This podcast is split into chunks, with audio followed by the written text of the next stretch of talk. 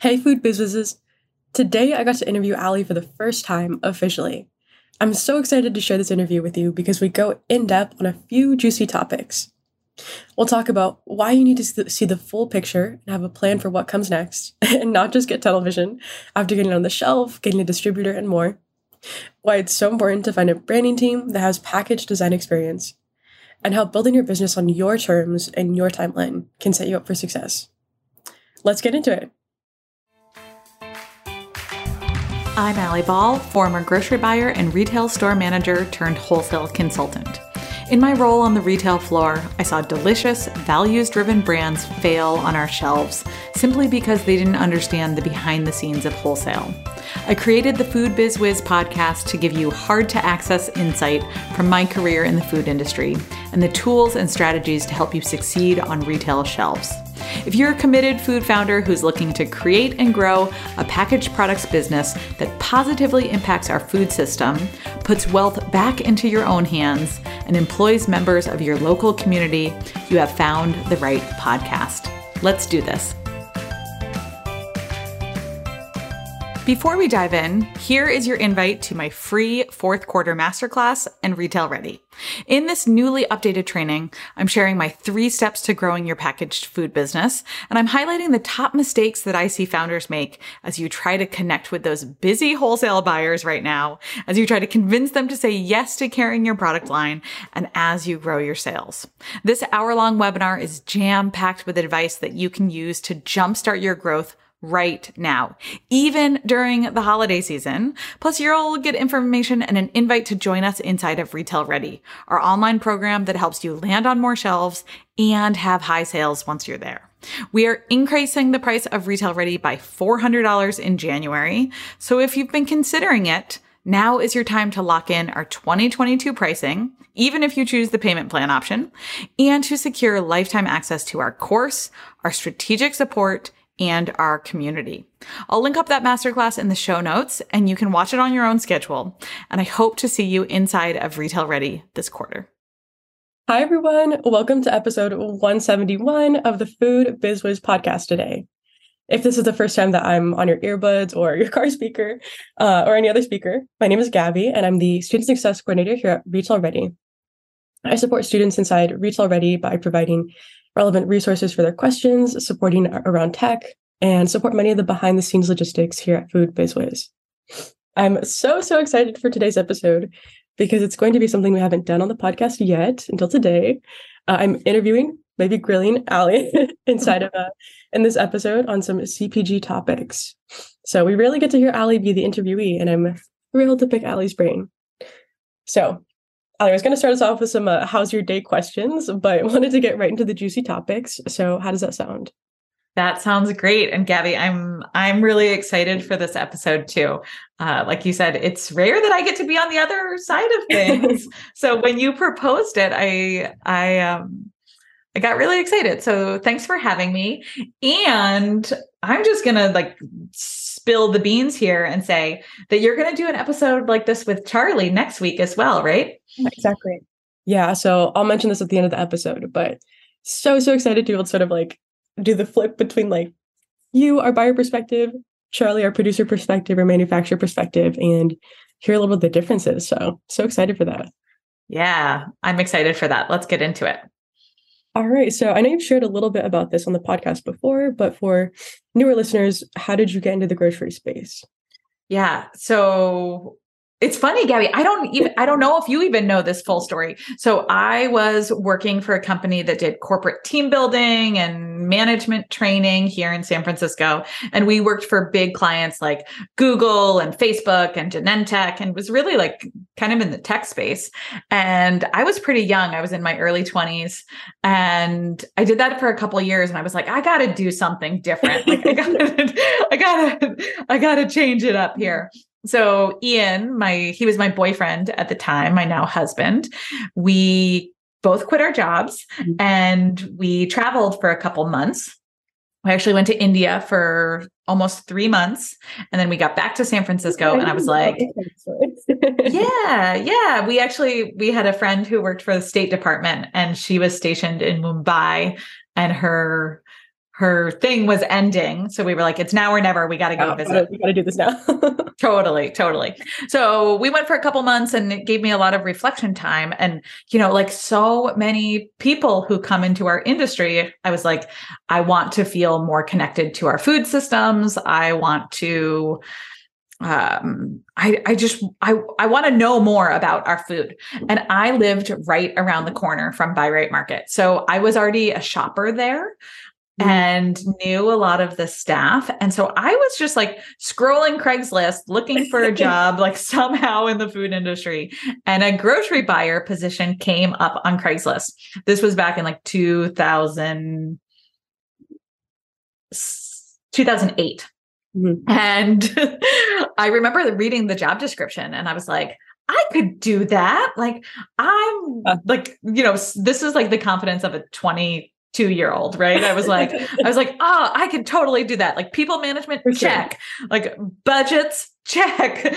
You know, love of food, check. Like, I got this. So I applied, and sure enough, like, for some like the some miracle they brought me in for an interview and gabby i'll tell you like the interview process lasted almost four weeks i had like almost you know almost like 10 hours of interview and trial shift and like all of that sort of stuff it turns out i was the first manager that they hired from outside of the organization so, yeah, I was employee number 68 when I started at Bi-Rite. And by the time I left, we had over 350 employees. So it was a really big deal for them to um, hire externally for this role and, and, and such. Like I went through a very rigorous application process and I'm really, really grateful that they took a shot on me. So that's how I got in the door. Like in the first place, it was like a total random Craigslist ad. that's really funny. I don't think we've like I knew generally what the like what the journey was for you, but didn't know like, you know, traveling and then like wanting, you know, that what you mentioned of like wanting to feel more connected to food. Mm-hmm. And also just like Bi-Rite being so close to you and it being like, okay, this is like one of the places that I shop regularly. And this is like, you know, for a neighborhood. Like yeah, totally. And I I have the most ridiculous story about going into Right for the first time. I had just I moved to San Francisco from Copenhagen, where I I did stu- part of my study abroad in Copenhagen, and then went back and worked for the University of Copenhagen.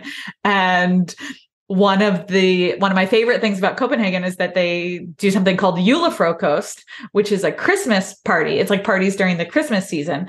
And typically you serve all of these like traditionally like Nordic foods, these Danish foods and stuff. And so I was like, I need lingonberry. And I was like, I need something like super out there, like like, like reindeer or something. exactly. And so I went into Right looking for lingonberry and they didn't have it but it really uh, i just remember it, the service was so incredible and i you know ended up just buying a whole bunch of other wonderful things for my Julefrokost and from that moment on i was hooked on on Bi-Rite and the you know what they offered in in specialty food. Yeah actually this is funny because um i don't know if i've mentioned this to you before either uh this is like now going off script but uh when you told me that you worked at Fire, I'd been like, well, like that's amazing because when I was, you know, I also have like a little bit of a like passion for food and, and background. Mm-hmm. And when I was applying to jobs, um, like way earlier in my like career when I was in college, I was like, Buy seems so cool. Like I would love to work at Buy And I almost applied, but then I was like, and I live in Southern California. And I was like, okay. yeah, I was like, Gabby, you didn't even live in San Francisco. yeah, you were like, what? Like, why would you apply? Like, you don't even live here. um, but I considered it for like a hot minute, and then I was like, okay, no, this is not practical. But fast that's forward, so like, funny. I didn't know we had that connection. Mm-hmm. Yeah, so that's like, funny. Yeah, what Bi-Rite does, and the, you know how intentional it is with like sourcing and with local products. Like, that's amazing. Yeah. It was a really special place to work. So when I started there, it was just the single location. It was Bi-Rite 18th Street. And my role there was as a grocery buyer, helping choose products for our shelves and helping nurture up and coming producers in the food industry. It was this unique time in our industry where I, where we, you know, not to say that they don't still do this, but we really valued being connected to the producer. And oftentimes we were the first wholesale account for these young producers. And so it meant I spent a lot of time nurturing folks and like almost acting as an in house consultant, helping these brands understand what it would take to succeed on our shelves. And then we decided to open Buy Right Divis. This was in 2013. And I spent, gosh, over a year in that role, uh, like pre prior to opening, helping determining our opening strategy, our schematics, our merchandising, our inventory practices. We hired over a hundred people for that first location, and um, moved over to Divis for a while uh, in the role of head of grocery, and then um, decided that I had, you know, outgrown Bi-Rite in the nicest of ways. It was it was time for me to move along and make a different impact in our industry. So that was about eight years ago that I left Bi-Rite. And I mean, yeah, now we have you here. This is amazing. I'm so, like, I'm so glad that you have all this experience that you bring to to brands because it's so transformative to see. Like, and, and I know you've talked about this a little bit before, but like the difference of being able to like share that experience and inform brands and hopefully you know put them on a path that is a path of success for their for their brand. So incredible. Thank you. Awesome. Thank you. When I left Right, I gosh, okay, so this this was about eight years ago, over eight years ago at this point. I left Right and I started splitting my time between consulting with producers, consulting on the brand side, and consulting with other retail stores around the United States. Mm-hmm. And that time, I don't talk about that time very much, but that time was really important to me as I you know, Right's kind of the holy grail in a way, right? Like our systems were really strong. We really mm-hmm. valued the producer. Like, you know, they're a really, really wonderful account to, you know, to sell to and to to grow with. And it was really eye-opening for me to work with other retailers around the country and and realize that um, you know, just how you know, just how old school our industry is and and just how um challenging it is to work with wholesale accounts who mm. aren't as organized as Right was. I'll I'll leave it at that. I'll say I'll I'll leave it that in like a nice way. All right. thank you. Well, thank you for sharing that. Yeah. yeah. So I mean, I think that leads really well into our next question, which is, I mean, as you entered the industry, what are some of the biggest immediate takeaways that you learned about, you know, like you said, the grocery, the retail industry, um, especially concerning that, like, you know, like you said, you came in as like someone from tech or someone like as a layperson, kind of a consumer, consumer end, shopper end only, and then into being, you know, right in the thick of things as a buyer. Totally. Yeah. I think the biggest eye-opening, eye-opener for me was how much it is about financial health mm-hmm. of the store and not just about selling delicious products. And you know, when I say that now, you know, 10 years, I'm like, yeah, well, duh, Allie, like they are a business as well. But I think there eh, I didn't quite realize how many moving parts it takes to put products on our shelves and how much margin is extracted at every single touch point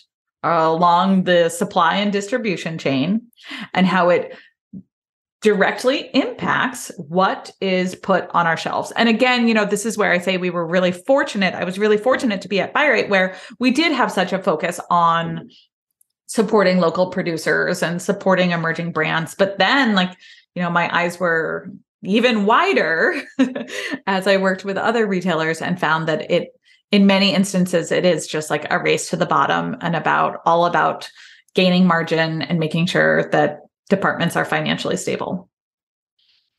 Yeah, exactly. Like, I mean, when you step into almost any store, but especially grocery store, it's like you're so you're receiving so much information. Like you have so many choices to make. Like for most people, yeah. the you know, the overall like big picture of what a grocery store does is sort of so lost on everyone as a consumer because you're like you're just so like in the thick of like making these decisions and like what am i making for dinner and you just don't consider that this itself is a business that needs to be running it like without healthy margins Absolutely. And I think, you know, from the producer perspective for our listeners, we even see this inside of Retail Ready, Gabby. I'm sure you can see you you notice this as well is that often producers have that same consumer mindset that I did, right? Like, why can't they just carry my artisanal salt? like, why can't they have just... so many products? Like, what's one more? Totally, it totally right. Like, what's one more? And like, mine's better. like, whatever. Mine tastes more delicious. And I think so often the the eye opener here for producers is recognizing that the buyer's goals the buyer's goals are almost always around sales and margin. So when you're pitching your product to buyers, you have to have that sales pitch that's based on what can I do to help that grocery buyer or produce buyer or meat buyer or whatever, that wholesale buyer, what can I do as the producer that helps them meet their sales or margin goals in my category? Yeah, exactly. We've talked a little bit about this before, I think, in a I'm blanking on the pod the episode, mm-hmm. but when we were talking about like data and including, you know, the importance of including yeah. those numbers and those points in your in your pitches because of how clear of a picture it paints for for buyers around what your product placement means for their store exactly how to like make it a yes for them right? And then the other like kind of fun thing gabby is that once i started working in retail i learned that there are like sneaky tricks of the trade to get people to spend more money in grocery stores. Like i worked with one retailer who would literally like laughing because it's so ridiculous. They would like roast their chickens under this like big like suction fan thing that then pumped the like delicious roast chicken smell throughout the store, like into the like you know heating or whatever the a the, AC system um to make shoppers more hungry right in the dinner hour when they hmm. were shopping. I'm like, oh my God, like, you know, stuff like that. There are literally people like um, audio consultants who design, you know, like the audio experience in grocery stores to make, I don't know, to make people like more relaxed, more calm, like ready to spend more money. Like all of there's so many like tricks yeah. that make shoppers um spend more money in grocery. Yeah, I mean there's so many things too. Like I learned um even just like I, you know, learning more about consumer behavior is so interesting. Like this is not a grocery store thing, but like even if um like in casinos, like if you ever, you know, if you're in a casino and you notice that like they always have the craziest, like the not crazy, but like the most patterned carpet ever. And I learned yes because that is trained so that your eyes are overwhelmed looking at the floor and you look up towards the casino, like the slot machines. same thing with the mirrors it's because it is training you to like constantly look inwards towards the slot machines. And that's also why there's no windows so you have no concept of like what time it is or like how late it is.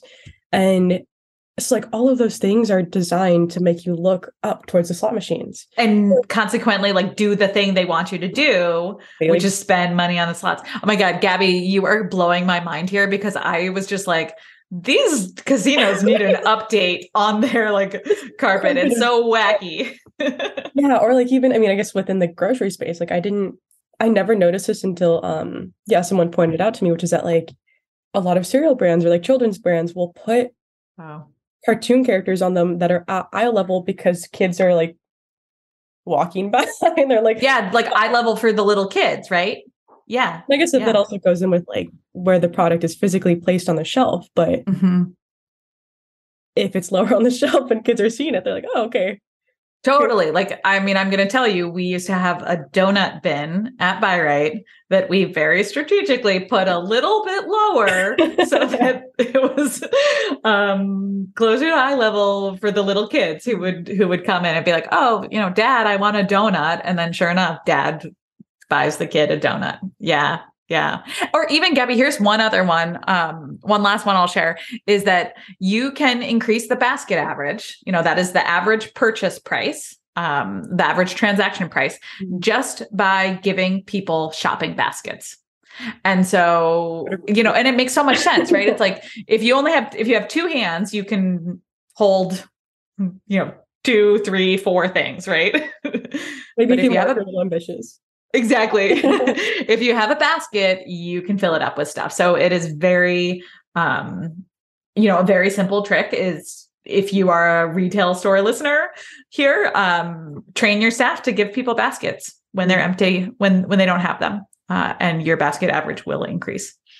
Wow. Yeah, this is another quick one, but similar to the the chicken one that you talked about.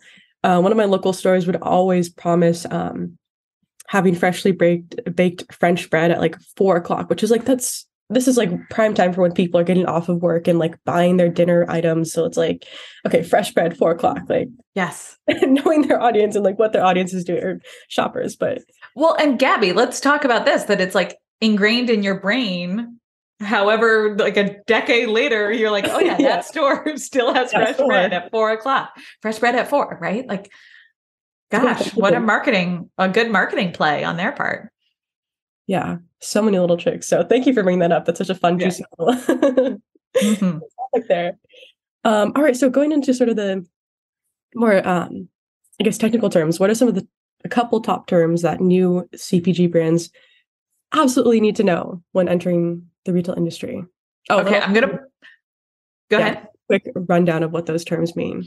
Yeah. Okay. So I'm gonna put on my like you know 10 years ago buyer hat and think about like what these really young brands needed to know or like where they made the mistakes or where they stumbled when they were pitching to me way back when.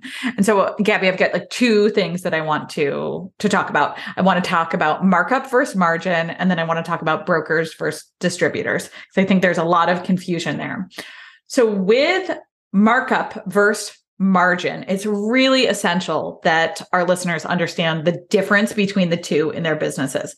So retail stores track their net profit, right? By mm-hmm. calculating their profit margin in their sales. So we need all food producers to use margin when calculating their financials as well. And so Gabby, I'm actually curious if you if I feel like I've been on like a crusade to spread this info in our industry, but so often I would see young producers come in having done their financials off of a markup percentage rather than profit margin on their sales right? So I can talk a little bit about the difference between the two, but I'm curious, have you seen people make that mistake inside of Retail Ready? Or have I successfully spread the word? I, yeah, I very rarely uh, see people make that mistake. Like, I think it's something that it's like, I, I feel like I'm see it like on a cycle where it's like someone who's new to Retail Ready, mm-hmm. uh, maybe like earlier on and pretty quickly, or like not quickly, but like pretty early on in being in Retail Ready will maybe like confuse the two and then we're pretty quick to be like yeah we're like like hold on wait let's take a pause back it up here. or like yeah using the right terms for it but other than that once someone is like farther on in retail ready I well it's a really costly mistake to make because it it messes up your financials. So let's you know gabby you know this. One of my rules is like no live math on on zoom calls. Exactly. so in our support in our support calls in retail ready every t- anytime anyone's like Allie, like let's let's calculate some margins. I'm like mm, let's let's do that with pen and paper. Yeah so but let me let me do some financial examples here. So Let's talk about markup first. And markup is the thing that you do not want to use. So, markup is the amount that is added to the cost of a product to determine the selling the selling price. So, for example, if a store is like, I want to have a 50% markup on every product in my store, and they're buying a chocolate bar at $5 wholesale price, and they give it a 50% markup. That's $2.50, right? 50% of $5 price mm-hmm. makes the retail price $7.50, right? Okay. Mm-hmm. So that's our, if we use markup here, we get a $7.50 chocolate chocolate bar. Okay. So gross margin on the other hand, and margin is what we want to use here. So a margin is the amount of profit that the store receives from an item after all of the costs have been taken into consideration. So again, that grocery store, let's say you still want to sell that chocolate for 750, right? Mm-hmm. And still same wholesale cost, $5. And so if if we our sales prices our selling price is 750 and our wholesale price is $5, our margin is 33%. not that 50% markup, right? So you can see here that if someone thinks 33%, yeah, 33% in their mind, and the other person is thinking 50%, we have a, a big difference. Um, so it's the same cost, right? Same wholesale cost, same selling price, but really different results if we use markup versus margin. So, Gabby, I actually have it, it can be hard to follow along with numbers and stuff, especially over a like podcast. You're like, yeah, you're like, mm. so I have a video um, that I think does a really, really great example of walking through this. And they use some visuals as well. It's actually totally outside of the food industry. It's for like a landscaping industry. Um, but it's it's really really helpful so maybe we can link that video in the show notes and then we can link up our favorite margin calculator as well yeah, for sure. I'll go ahead and link those up in the show notes. And then if you guys are watching in a podcast player or, you know, Spotify or Apple Podcast, just make sure you follow through to those full show notes on our site and you'll get those links. Awesome. Yeah.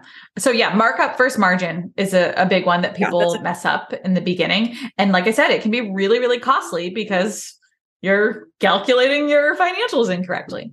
Yeah. And then when you're having conversations, you're like, oh wait, uh, like, and then it I'm sure it like opens up a whole like level of, you know, messiness when you're like, wait, 33%, 50%, like totally. And like, gosh, I mean, let's just talk about on a um an emotional level. If you are like in that buyer meeting and you realize like, oh shoot, like I did this incorrectly, like that's a blow to your self-esteem and it makes you question like if you know what you're doing and you know it makes you it, it's it's tough to be in that situation where you're like, oh, just another thing I don't know about our industry. Mm-hmm. No one wants that feeling. Yeah, especially in front of someone who's like, you're trying to, you know, obviously like give a good impression to and like I want to be in their store. Like Totally. I mean, I'll tell you, Gabby, like when I was a new buyer, I it took me a while to wrap my head around this as well. And like to this day, I still use a margin calculator. I remember like my colleagues, if I would just like do it on their like you know, just like old school pen and paper or like on their phone or like literally on a calculator. And I'm like, I'm I I will always use the margin app. and there's no shame in that, right? So like for our listeners, use the margin app. Don't like no need to memorize the the formula. right off the top of your head. Exactly. Yeah. Um, awesome. So yeah, I'll include those links in our show notes. And then I know you also mentioned earlier talking about the difference between a broker and a distributor. So yeah, I'll keep this one short and sweet, but I think one of the the one of the mistakes that we see folks make is thinking that once they have a distributor, they're set, that the distributor will help increase sales. I'm, I'm laughing here because I think Charlie was probably going to say something very similar. I bet so, right? Like this is something that we love to talk about inside of Retail Ready. This is a, a huge, huge um a, a huge thing that our producers need to know that a distributor will not save you here, right? Mm-hmm. So a on a high level, and maybe I'll I'll I'll keep it short because thinking Charlie can go deeper in here, but on a uh, like from a high level, a broker brokers the sale. They literally sell your product for you. A distributor distributes your products around. They focus on the logistics, right? And the, the here's the problem, Gabby, is that like eat that broker, or excuse me, that distributor is going to tell you that they're going to help you with your sales and they're going to like promise you the world but I have yet to find a distributor who actually fulfills on those sales promises. So I'll leave it at that and see if Charlie, ex- you know, expands on it. yeah, I'm excited to hear what Charlie says because yeah, this came up in a in a call yesterday actually for uh, listeners. We had a, a question and answer call yesterday in Retail Ready, and that thing, you know, Charlie's line about like the agent and yes, oh my gosh, do you want you, you could share it? I thought that was a really funny, uh, a great analogy. Charlie was talking about how I think he said he was talking to somebody who was from LA.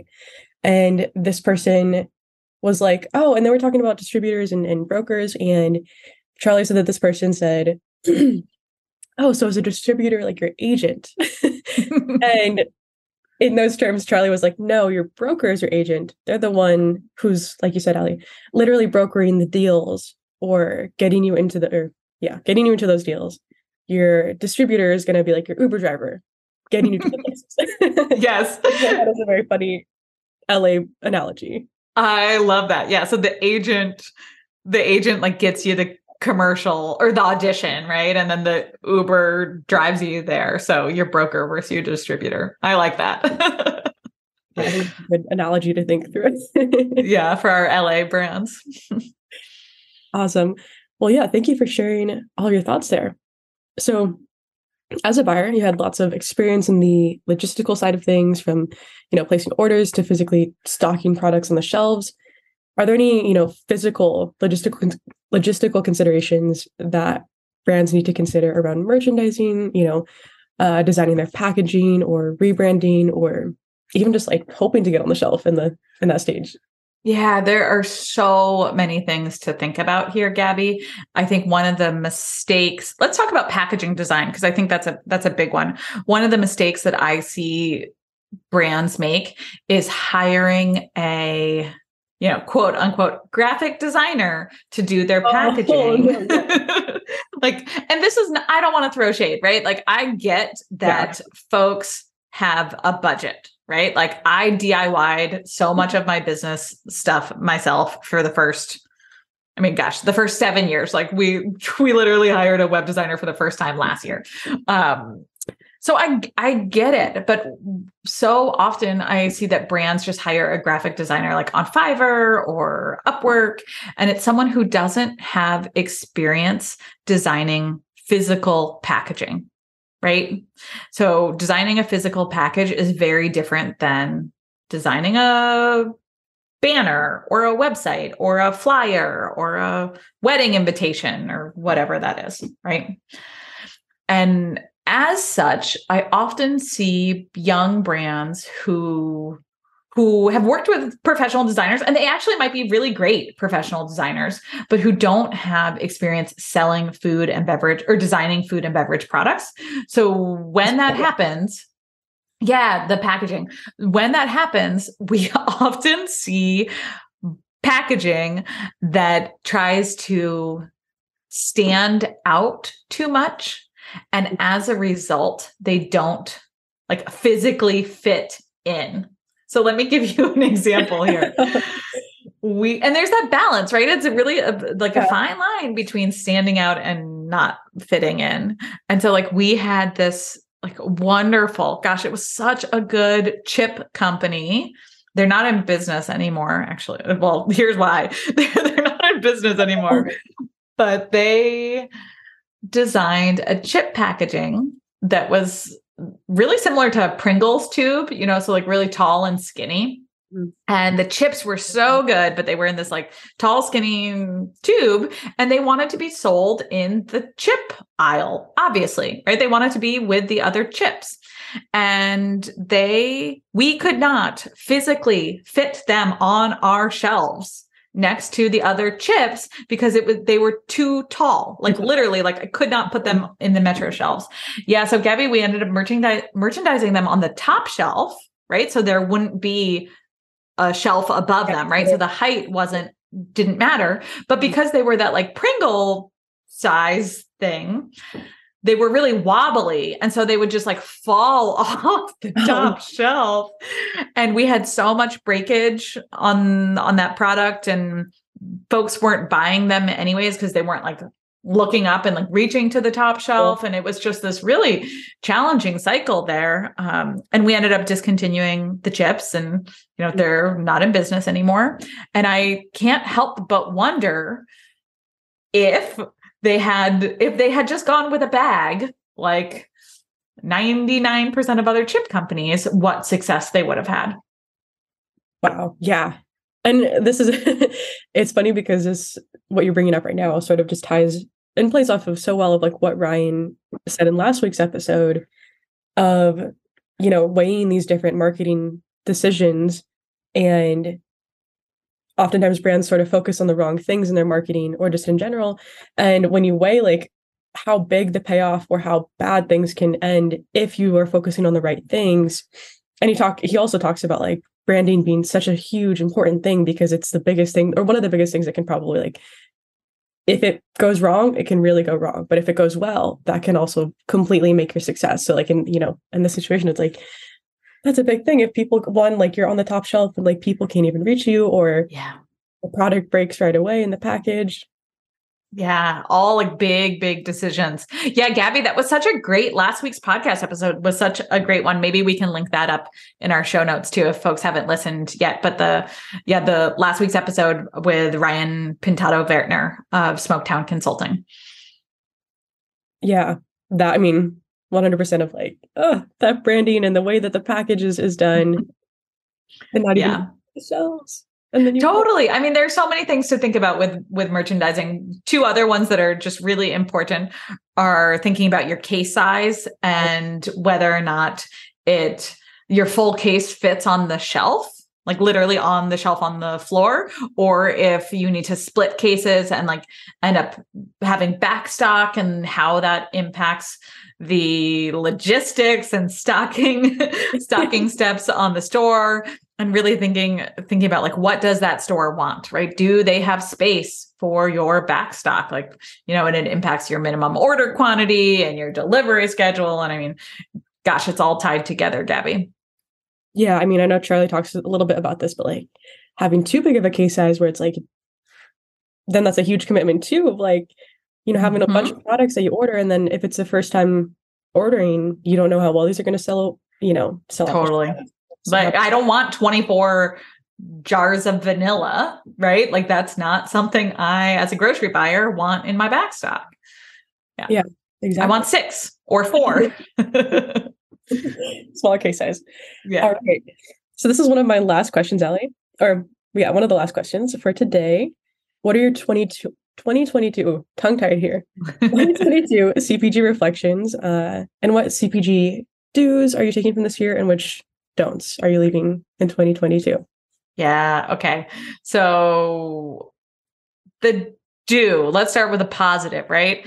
I want our listeners to build a business that works for them right? You do you. So I love how much I'm actually like finally starting to hear other people say this in our industry. It makes me really, really, you know, thrilled to hear this. And, you know, as you know, Gabby, it's something that we've been saying inside of Retail Ready, you know, for years, like from the beginning, right? You have got to design a business model that works for you, that works for your own goals, your own lifestyle, your own financial model and if you don't, right? Like if you don't, when you're building a business that's based on someone else's plan, you're following someone else's path to success. And that doesn't really work. doesn't work. It doesn't work. So that's my do, right? Building a business that actually works for you. Gabby, I think here would be a great time to give a shout out to Sarah Delavan with the Good Food C- CFO.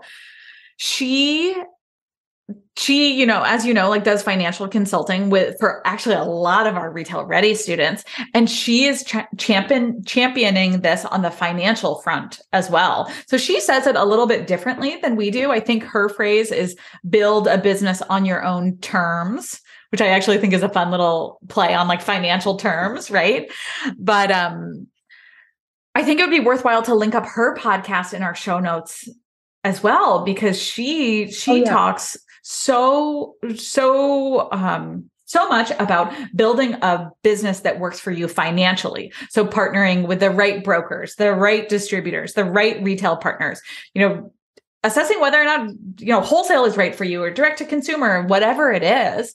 And really um, i just love that she is is an advocate for the same thing you know building a business that that works for you uh, on the financial side of things. So big shout out to to sarah as well yeah, I mean, something that I think I'm hearing, like coming from what you're saying too, is just like not being.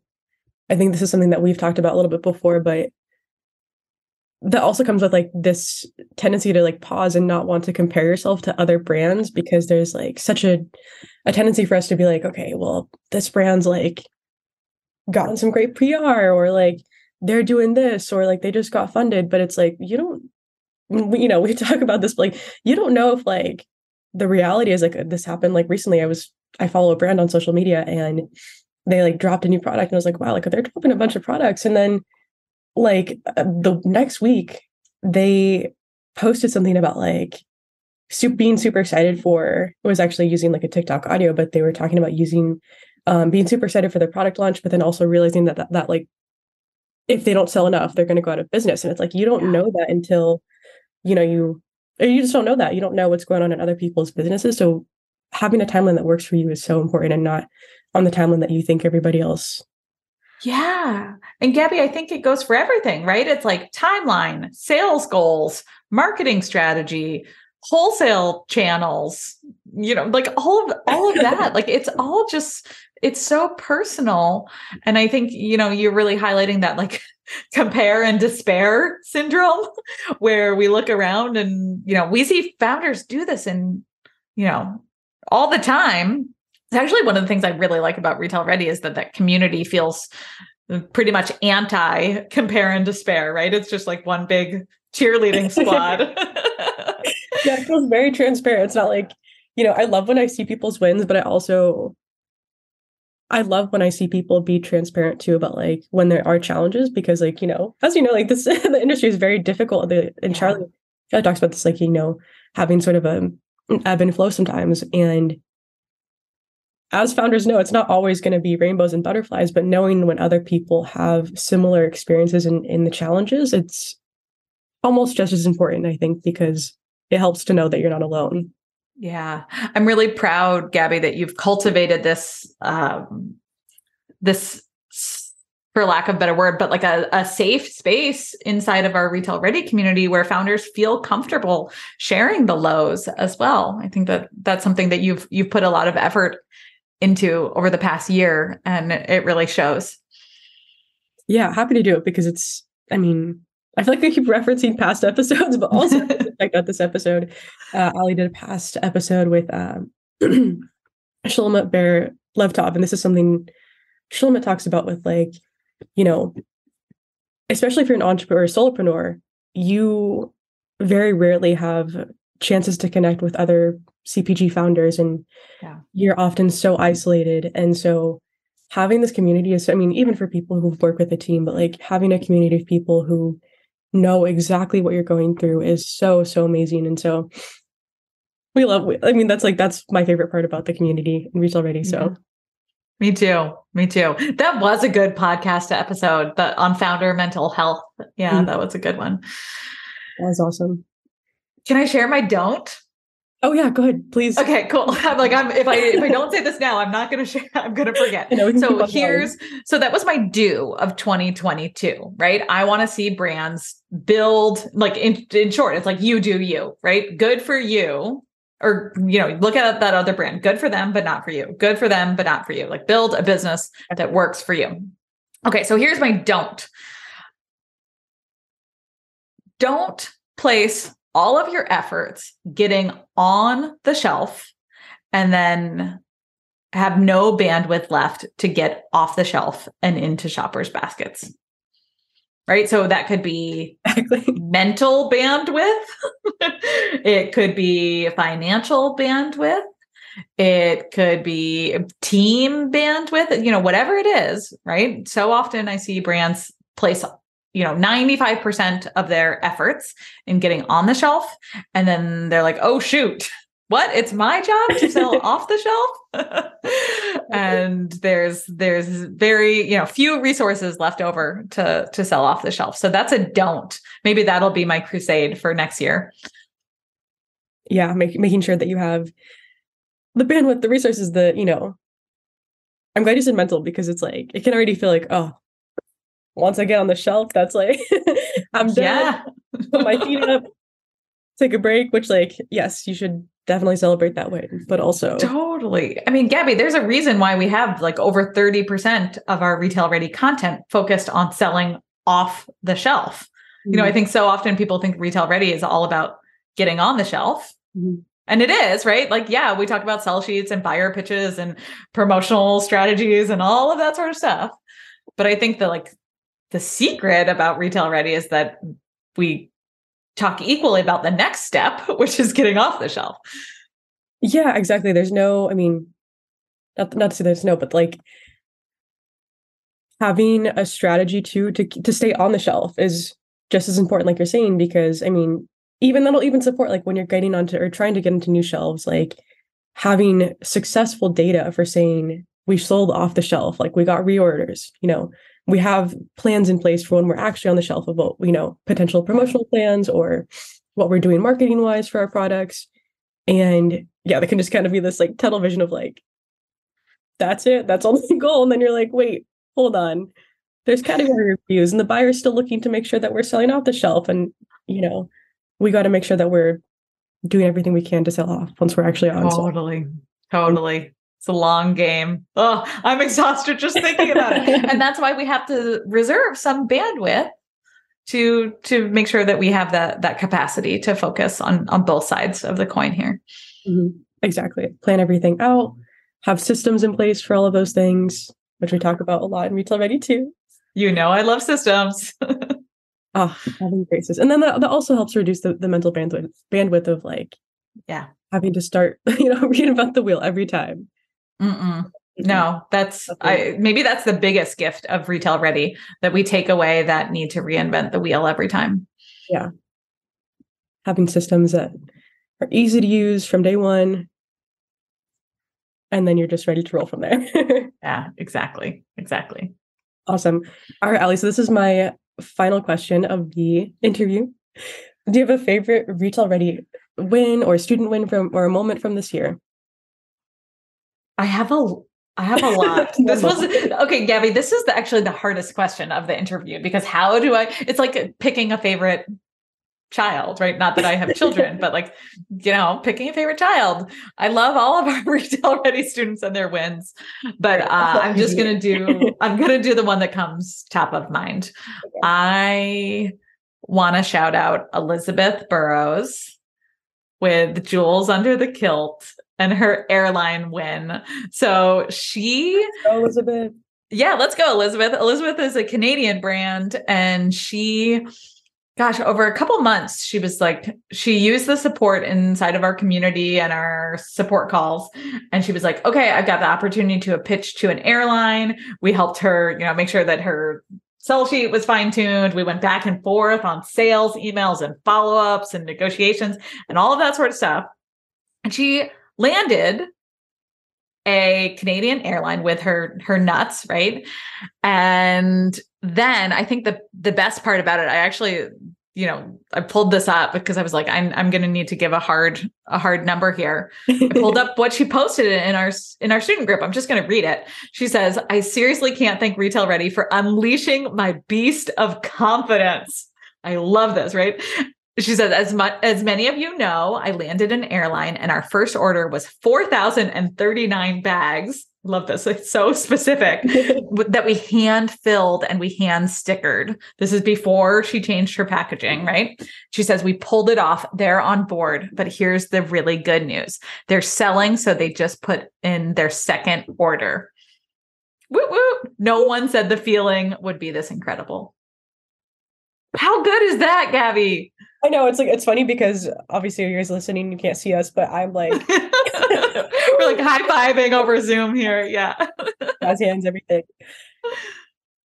Unleashing yeah, Elizabeth's like, beast, beast of, confidence. of confidence. And even since I mean, I think she posted this sometime in the summer and yeah, this was in July. This is we're in the beginning of November. She's posted since then, receiving other, you know, other orders and having multiple orders like POs to fulfill. So yeah, yeah, and the problem almost becomes like the fulfillment on that uh, on the other side, right? She's like, oh shoot, now I gotta like, yeah. fulfill these orders.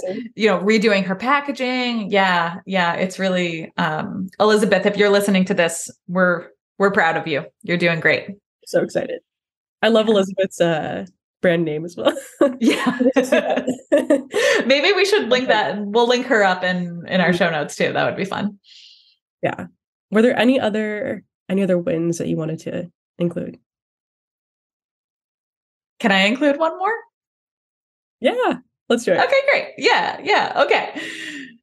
I think I God, I don't know. Should we talk about should I talk about Two Bees honey or should I talk about power of the almond? I don't know.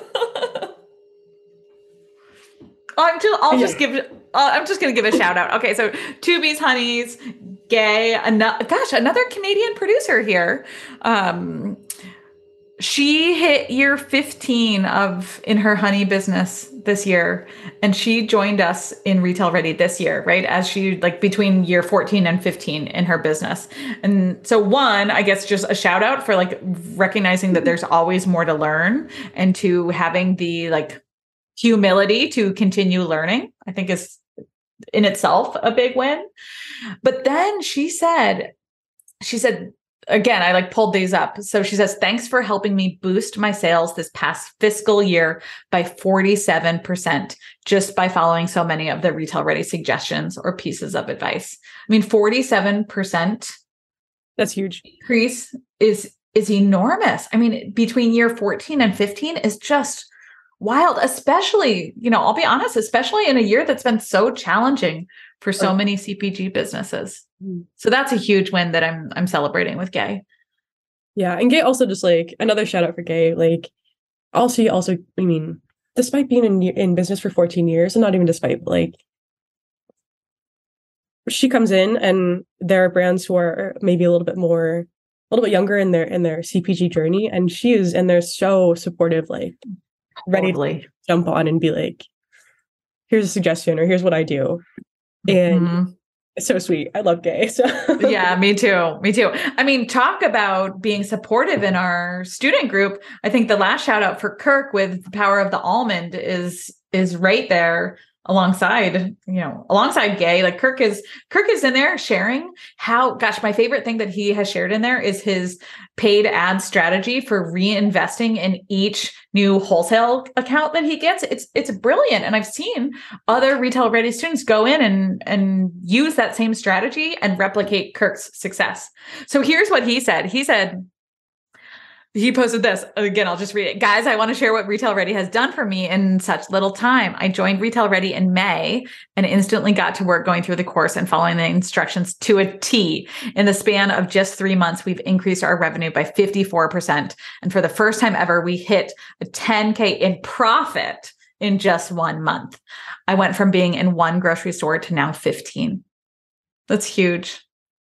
We just, I mean, there's a Kirk. Kirk is just, you know, we've got our hashtag be like Kirk for a reason. yeah. And another situation too, where again, like, I think Kirk posted this one in, I'm trying to remember, in um, May, June, July, August. Yeah. In August. And yeah, he's come back with other wins. Win too. after win. Yeah. Yeah. It's really, yeah. I just, Gabby, I'm trying to think about like what's the through line here for successful retail ready students and i think it's it comes back to doing the work right i think doing the work and also like i think about elizabeth and and gay and kirk like this is something i think ali will expand upon this in in one of our future episodes for the the end of the year but having that mentality like like you've talked about eh, of knowing that i can figure this out mm. Like they're both, or not both, but like all three of them are uh-huh. people who are just like, from what, what I've seen, like in, in our group, just very level headed about like, okay, this is a situation or a potential situation, but like, I know that I can figure this out. Yeah. Yeah. Yep. Yep. Looking at challenges and seeing them as things that are figure outable rather than roadblocks. Yeah. Yeah, exactly. I like that. Oh, I loved all of these. These are so great. So thank you so much for sharing these. Well, Gabby, thank you for putting together a fun interview list and all these really thoughtful questions. Of course. Yeah, this is the first time, I mean, that we've really done like a full interview episode. So let us know too, guys, if, if you're listening and you have ideas of other topics I guess we can we can tackle. Um, you can always send Ali a DM through Instagram or email me at hi at aliball.com. Um, and then, of course, we talk about every episode in the Food Biz Wiz podcast, well, Food Biz Wiz Facebook group, mm-hmm. which will have linked in the show notes, and those will be in our our full show notes. So just make sure if you're if you're listening in Spotify or Apple Podcasts that you're going on to the full show notes. Um, but yeah, it's it's amazing to see in that group, especially to seeing brands connect over episodes or topics. We'll oftentimes post questions and you know opportunities for brands to connect over different different situations or experiences but um, yeah. Oh, actually, you know what, Ali? I was wrong. So sorry about that. I have one more question here. Okay. Tell us more about any of the changes that are coming to Retail Ready in 2023. Yeah, sure. I'm glad that you asked this because it's important. And you know, Gabby, you know that we we are all about transparency here. And so i i'm like shouting this from the rooftops that in in 2023 in january we are updating we are um increasing the price of retail ready. We're increasing it by $400 and that means if you are listening and if you have been on the fence about retail ready I'm telling you, the price is going to increase in January, right? And I, Gabby, you know, I'm I'm really careful about this because I don't. It's not a sales tactic. It's not like a fake thing. Like we are literally increasing the price in January. So if you want to lock in our 2022 pricing, come and join us now in Retail Ready. We are also changing our lifetime access option, and it will be one year access to our program inside of Retail Ready. So again, if you want lifetime access, if that feels important to you come and come and join us in before January in 2022 here. And then we're actually going to add on um, more options for accountability and an accountability track inside of, of Retail Ready, which I'm really excited about. We haven't even told our current students about it yet. So consider this your little sneak peek. You'll hear more about it as we get closer to January, but there'll be even more ways to get accountability and support inside of Retail Ready, which I'm really, really excited about. Yes, awesome. I'm so excited for all of these things. I mean, especially the accountability options, like that's something that we hear feedback from all the time from students all the time on how amazing it is to have, you know, groups of people to be able to share with and yeah, get back onto your work with. Yeah. So awesome. Thank you, Ali, so much for joining me for this episode. I've had a lot of fun so far. So again, let us know. Me too, Gabby. Me too. And you know, we already celebrate we celebrated this back in September, but for our listeners who didn't hear our September episode, Gabby hit her one year anniversary with us here at Food Biz Wiz um, earlier this fall. And Gabby, again, I can't thank you enough for all that you do here at Food Biz Wiz and all the support you provide inside of our retail ready community. I know that you make it so much stronger and more um, you know, uh, gosh, a more a more results oriented and a more nurturing space. Cool. So thank you for that. Thank you so much, Ali. Thank you. Yeah, it's easy with the the amazing team here. So all right, guys, we'll go ahead and wrap up here, but we'll see you next week for our episode with Charlie and hope to see you back on the podcast for the rest of the year as well. Thanks, guys. Bye.